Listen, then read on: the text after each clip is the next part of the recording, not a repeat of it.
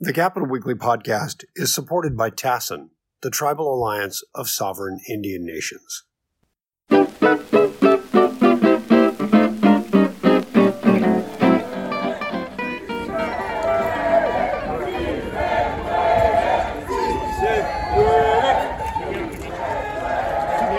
Hello, welcome to the Capitol Weekly podcast. I'm John Howard, and of course, I'm joined by my partner in crime, Tim Foster. Hey, John. And we thought we'd do something a little bit different today. There was a rally. Uh, the UFW uh, had a rally over the Capitol, so Tim and I went over with our vast array of uh, technological equipment. So, uh, one of the reasons we wanted to go over there is that the UFW had, at the very last minute, gotten Tom Morello, who is the lead singer of Rage Against the Machine, or a very political rock band, uh, to come over and perform at this rally. So, I'm, I'm first off, have you ever heard Rage Against the Machine, John?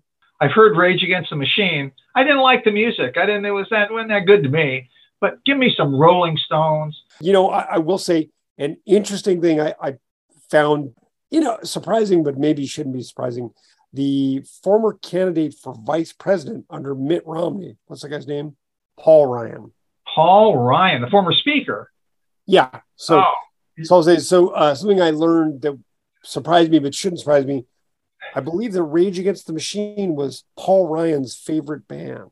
And I remember Tom Morello was outraged when he found out because he's like, "You are everything I was raging against." But anyway, so Tom Morello uh, had agreed to come and perform uh, on the west steps of the Capitol as part of this rally, which is urging the governor to sign AB 2183, which would allow uh, farm workers uh, to organize by mail, basically, based to, yeah. to do their votes by mail, like we do. So you know, uh, that was a good excuse. It's interesting, isn't it? What, what political figures like musically? Uh, there were who's the guy in the in the assembly just absolutely loved that band Chicago. Went to all their concerts. Never that.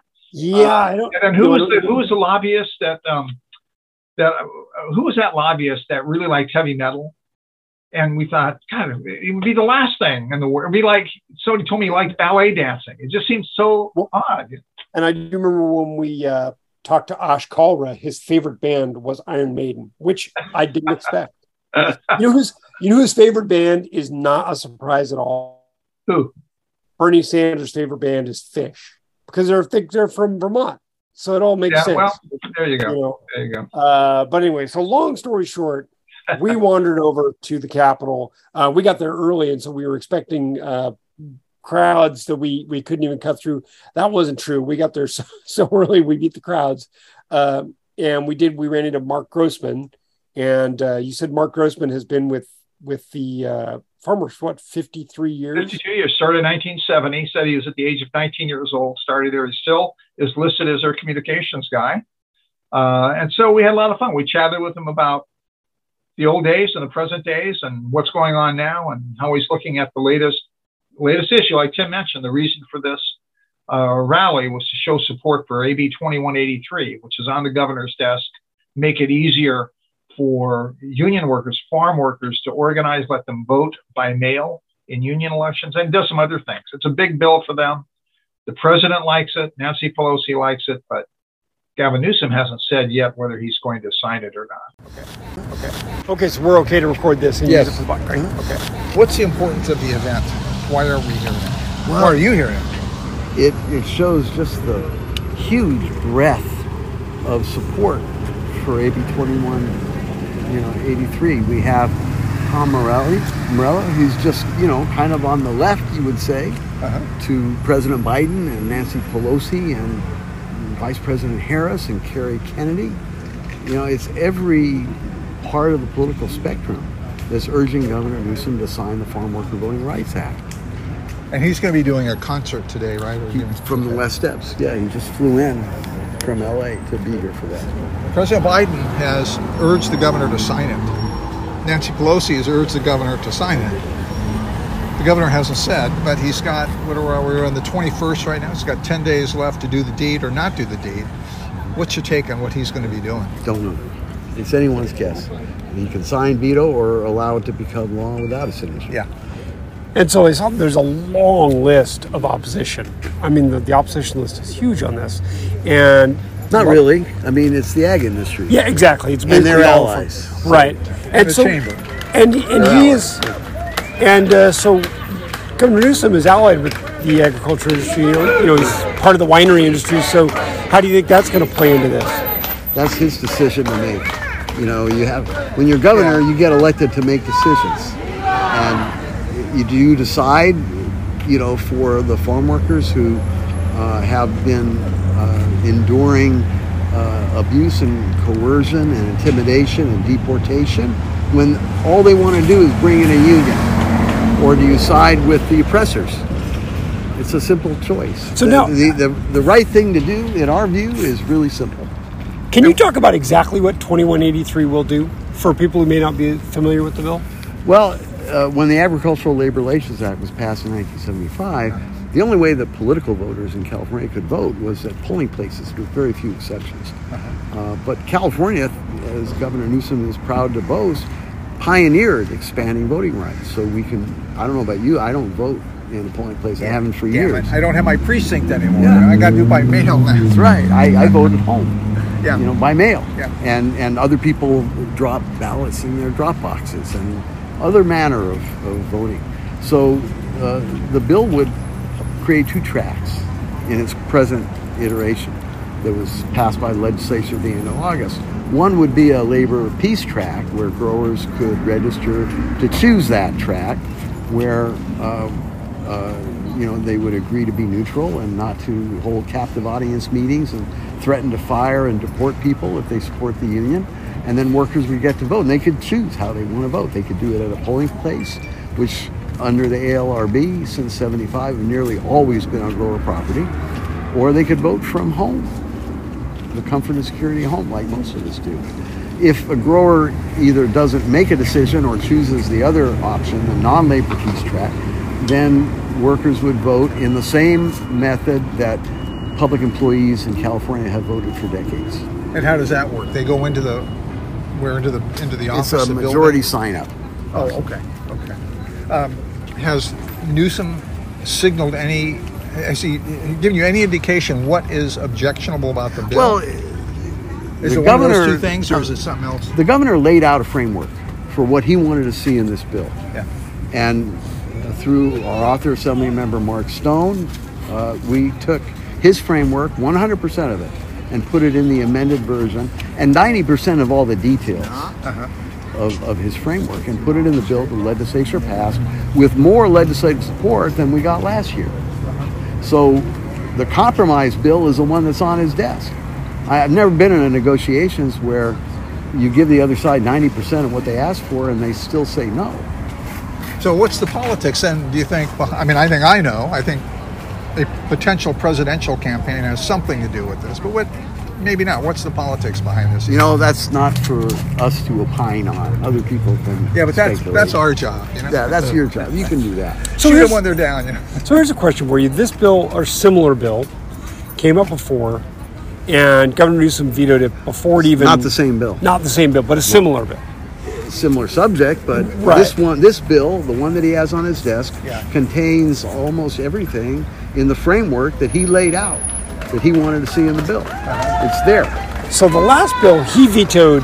I think they were going to do the march to Sacramento. He vetoed it the That's first right. day, The- as soon as you heard about the yeah, they got about like 150 feet away from uh, from the Same day, start. a little more, but and yeah. so uh, so yeah, now he's letting this play out, and to me, there's got to be a political calculus there. Do you have any? Does that give you any insights on whether or not he might be more likely to sign it because know- he's letting this play out, or it's all speculation and no one knows uh, you know some people argue that if you're a governor and you have a very controversial measure and you wait till the very last minute and make announce the decision in the midst of everything else. The dozens of other bills that get announced at the end and try to lowball it i guess in terms of the public impact. I don't think that could happen on this bill. Um, but I, all of that is speculation and not for us to What, what was the tipping point? You think? Uh, the organized? I mean, organized labor seems to be doing well lately, doing well. That's an understatement. Yeah, I mean, in, in California, it's been mostly pub, public employment. Has been the increase. Now it seems like maybe it's more balancing out. Well, But- the difference between this year and last year, Yeah. Bill. Well, this year the California labor movement is solidly behind 2183. You have a new head of the California Labor Federation, Lorena Gonzalez, who brought along UFW? who brought the UFW back into the fold. Uh-huh. That was because of her, uh, and and she, you know she joined the march at several occasions, and has made this a top priority of California labor.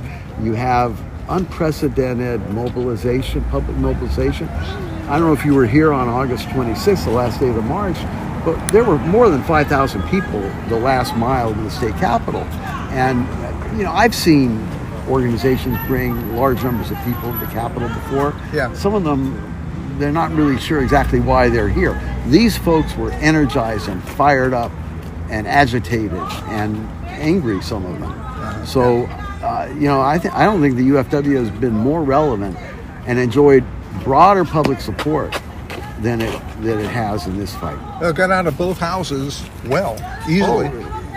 Uh, close to a two-third majority. Yeah. So it really gets out, and but it runs into this stumbling block. Potentially, we won't know till August 31st, but it runs into the stumbling block. September of the 30th. Excuse me, September 31st. Yeah. So we won't know until then, another Well, 10 days or so. You know, How big a stumbling block? it doesn't really matter for us I- if he signs or vetoes it. If he vetoes it, we're not going to give up. Yeah. Uh, I, I knew Cesar Chavez the last 24 years of his life, and uh, he used to say that in our fight in La Causa, uh, uh, the only time that you lose is when you stop fighting.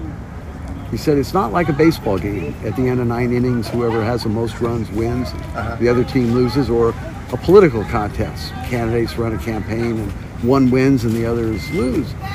You know, he said in this fight, you know, you only lose when you stop fighting. And he said the me- the lesson is that if you resist and persist and don't give up, you'll win. Is the strongest opposition still from the growers? Oh yeah, yeah. I mean, you know, the narrative out there is still, oh, the UFW isn't relevant and it's weak and it's it can't organize and isn't doing anything. Well, if that's true, then why is the industry so vehement in its opposition to this bill?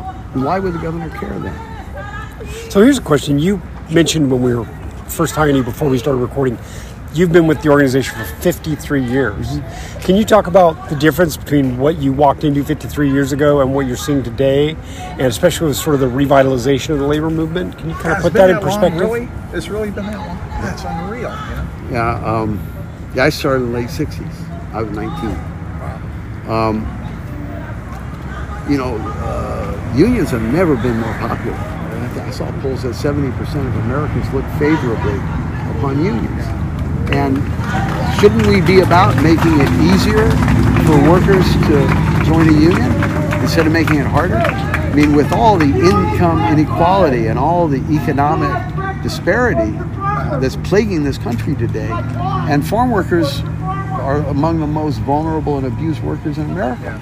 So why not start there? Our governor uh, Newsom has been rightfully calling Governor Dukakis for his, you know, despicable abuse DeSantis. of- DeSantis of for his despicable abuse of vulnerable migrants, shipping, flying them to Martha Vineyards Yeah. to an island and leaving them there. And then he's right to do that, but shouldn't he look to his own house first? He has a, he's criticizing Governor DeSantis for abusing migrants. He has a bill on his desk that would uh, help migrant farm workers uh, overcome abuse when they try to unionize. Seems like a simple matter to decide. Well, Cesar had a very strong relationship developed over time with Jerry Brown and the ALRB getting signed and all of that. Um, do you have that kind of relationship? You think that's strong with the governor? I mean, knowing what this bill, potential bill issue is, but I mean, Well, that was a unique. I think Cesar's relationship with Jerry Brown was unique. Uh, they just clicked. I don't know. Maybe they were both interested in Eastern religion. Um, but uh, so you know, I, I don't think you know. And and, he, and Cesar had a similar, uh, very close relationship with Robert Kennedy too. Uh-huh. So I, I- don't know that those historical uh, analogies are apt. You know, I think those were those were novel times. You know, in the 60s and 70s. Um, but I do know that you know Cesar would say that you know if the Union did not survive his death, he thought it would have been a terrible waste of time and work and effort and sacrificed by too many people. So I think he would be delighted to see what's happening today. It's exactly what he had hoped would, would occur. If, if 2183 is passed, do you think that will have an immediate impact and have a strong impact on the way people can, or, way farm workers can organize? It would i instead of having to uh, run a gauntlet of intimidation, coercion, threats, deportations, when just to vote on whether to join a union, uh, farm workers would be able to avoid all of that. So yes, it would make a huge difference, and it would make a huge difference in changing people's lives. You know, I've seen what unionization can do in agriculture. Yeah. Admittedly, it's a small percentage of the workforce, but when farm workers have union contracts, they have a voice.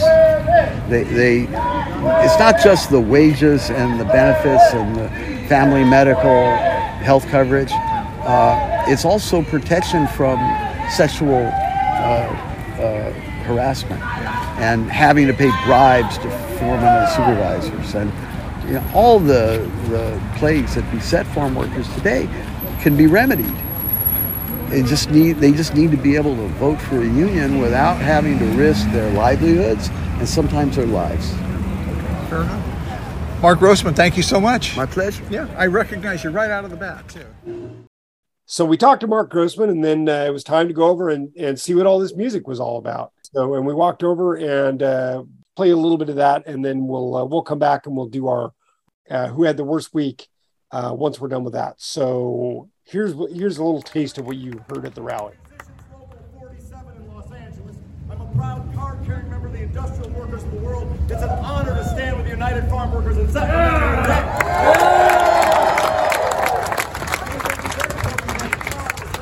You Tom Morello? I'm like, yeah, I'm Tom Morello. And she's like, where are you going? So I'm going to Sacramento. Said, why is Tom Morello going to Sacramento?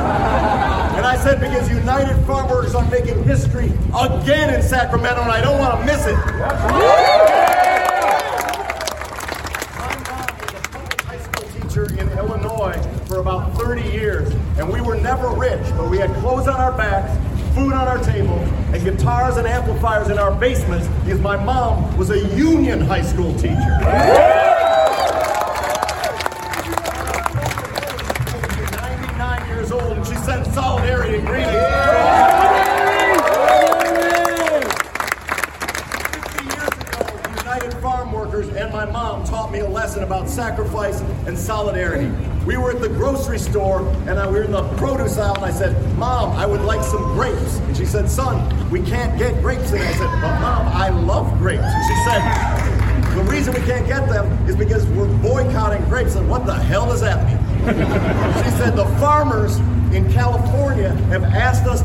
Buy grapes to help them to have better lives and to form a union and to be strong. And I said, Mom, but I love grapes. and she said, We're not getting those grapes today. And I thought it was awful. I was like so pissed off. I love those grapes. I was eight years old, but I went home and I thought about it. And I asked her, I said, like, so why can't I have those grapes? Because those people are sacrificing and they're struggling to make better lives for them- themselves. And all you got to do is sacrifice a little bit to help them a lot. So from 50 years, the United Farm. So next time I went back to the grocery store, I was like, "Is that boycott thing still a thing?" And my mom's like, "Yes, it is." I'm like, "Today we're not going to get grapes." And she's like, "That's right, we're not going to get grapes today." So 50 years. That was I was eight years old. I'm 58 years old now. So 50 years ago, the United Farm Workers taught me about sacrifice and solidarity. And 50 years later, they're still teaching me about sacrifice and solidarity. It's an honor to stand here with them today.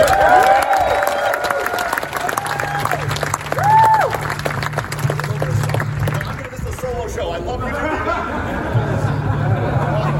You're awesome, and I want you to sing along when required. I'll let you know. This first song is a fighting song. It's a freedom song. Brothers first song is a union song. For the fired auto workers who were twisted, tricked, and robbed. The peasant in Guatemala in a sweatshop got your. Uh, okay. Thanks for the music, even though I left early because it was too hot for me and I was sweltering in my sweatshirt. Well, now we're waiting to see what he does with that bill, what the governor does with that bill. The clock is ticking. Uh, but now we're going to talk about who had the worst week in California politics. The worst week. Worst week. Worst week. And this one, uh, I think it was a fairly easy decision this week. Don't you think, John? Yeah, I think so. Uh, he had a pretty good week. Well, a couple of weeks ago, but now he had a bad week. Uh, he had his investigation. It sounds like He- he's been hoping for. He being He being Sheriff Villanueva. Sheriff. uh, LA County Sheriff Alex Villanueva.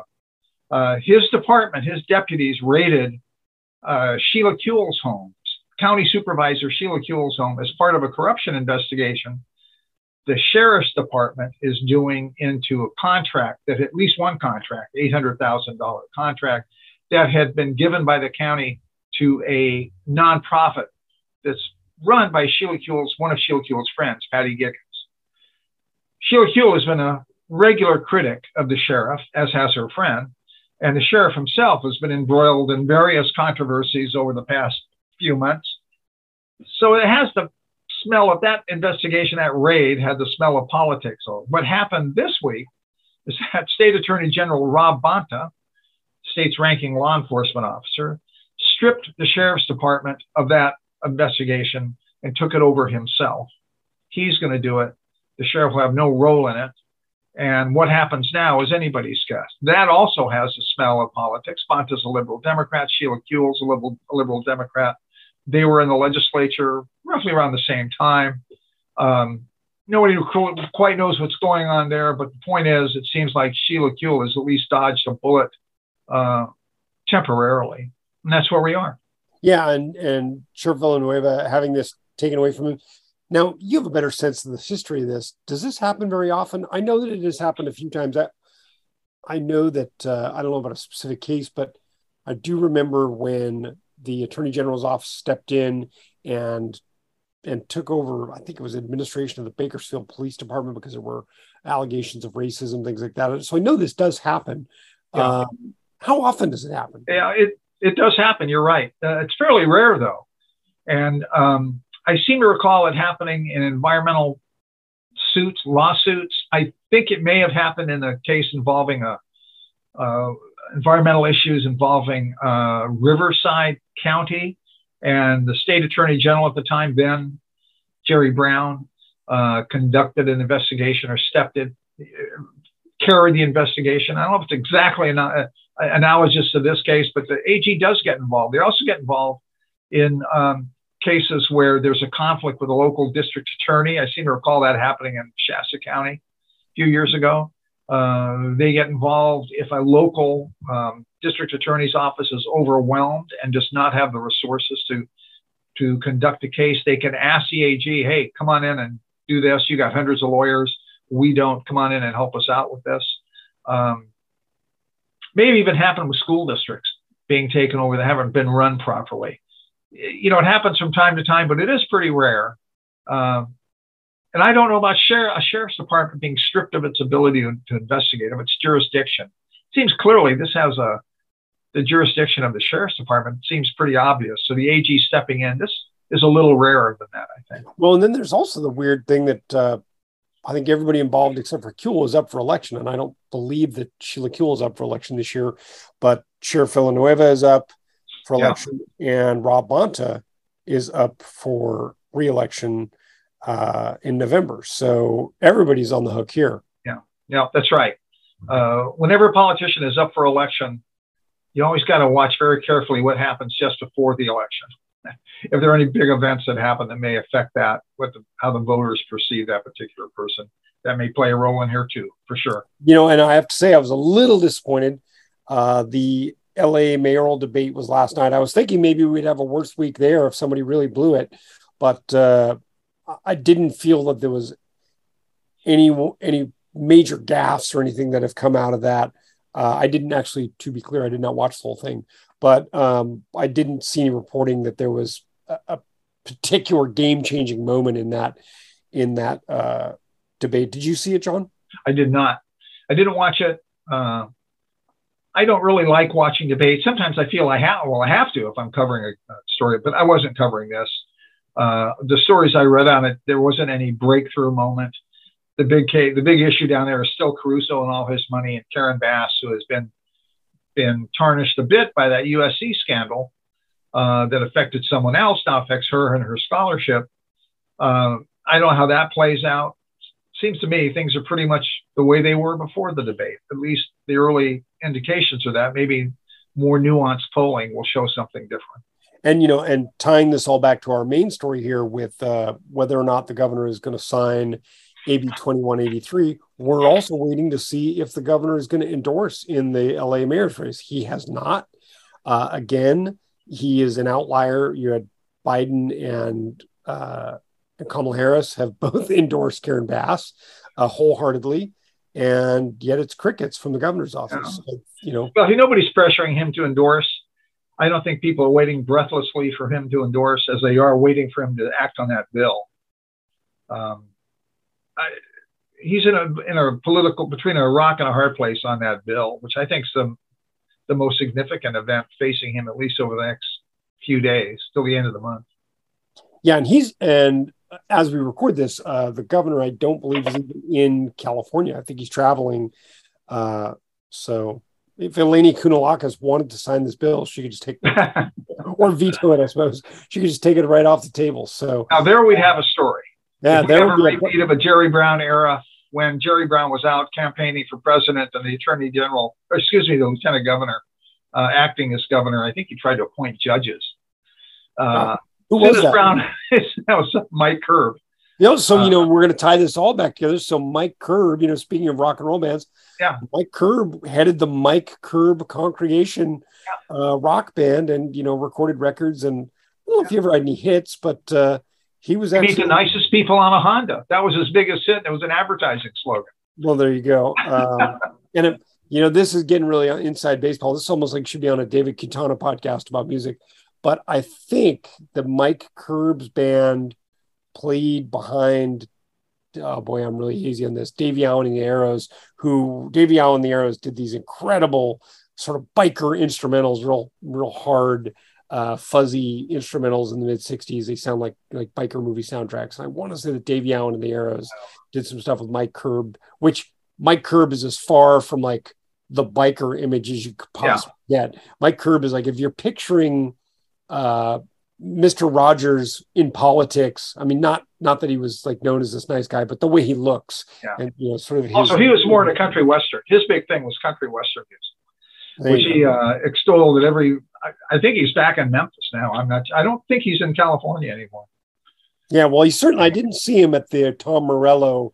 uh, I, did, I did not see him there banging his tambourine. So. Yeah. Yeah. Totally true.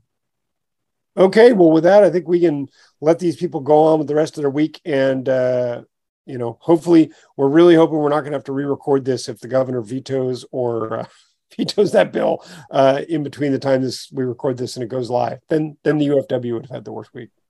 Yeah, true enough. Tim Foster, thank you very much. People Thanks, that are listening, thank you so much, and we'll talk to you next soon, next time around. Feel the signatures smell rotten on the contracts and the deeds that push the race down to the bottom they load the rubber bullets, they fire another round. I'm heading to the tear gas. Dig in, man, hold your ground for Joe Hill and Cesar Chavez, who fought in their own time for our brothers, now sisters, up and down that picket line. For the unnamed and unnumbered who struggle brave and long. For the union men and women standing up and standing.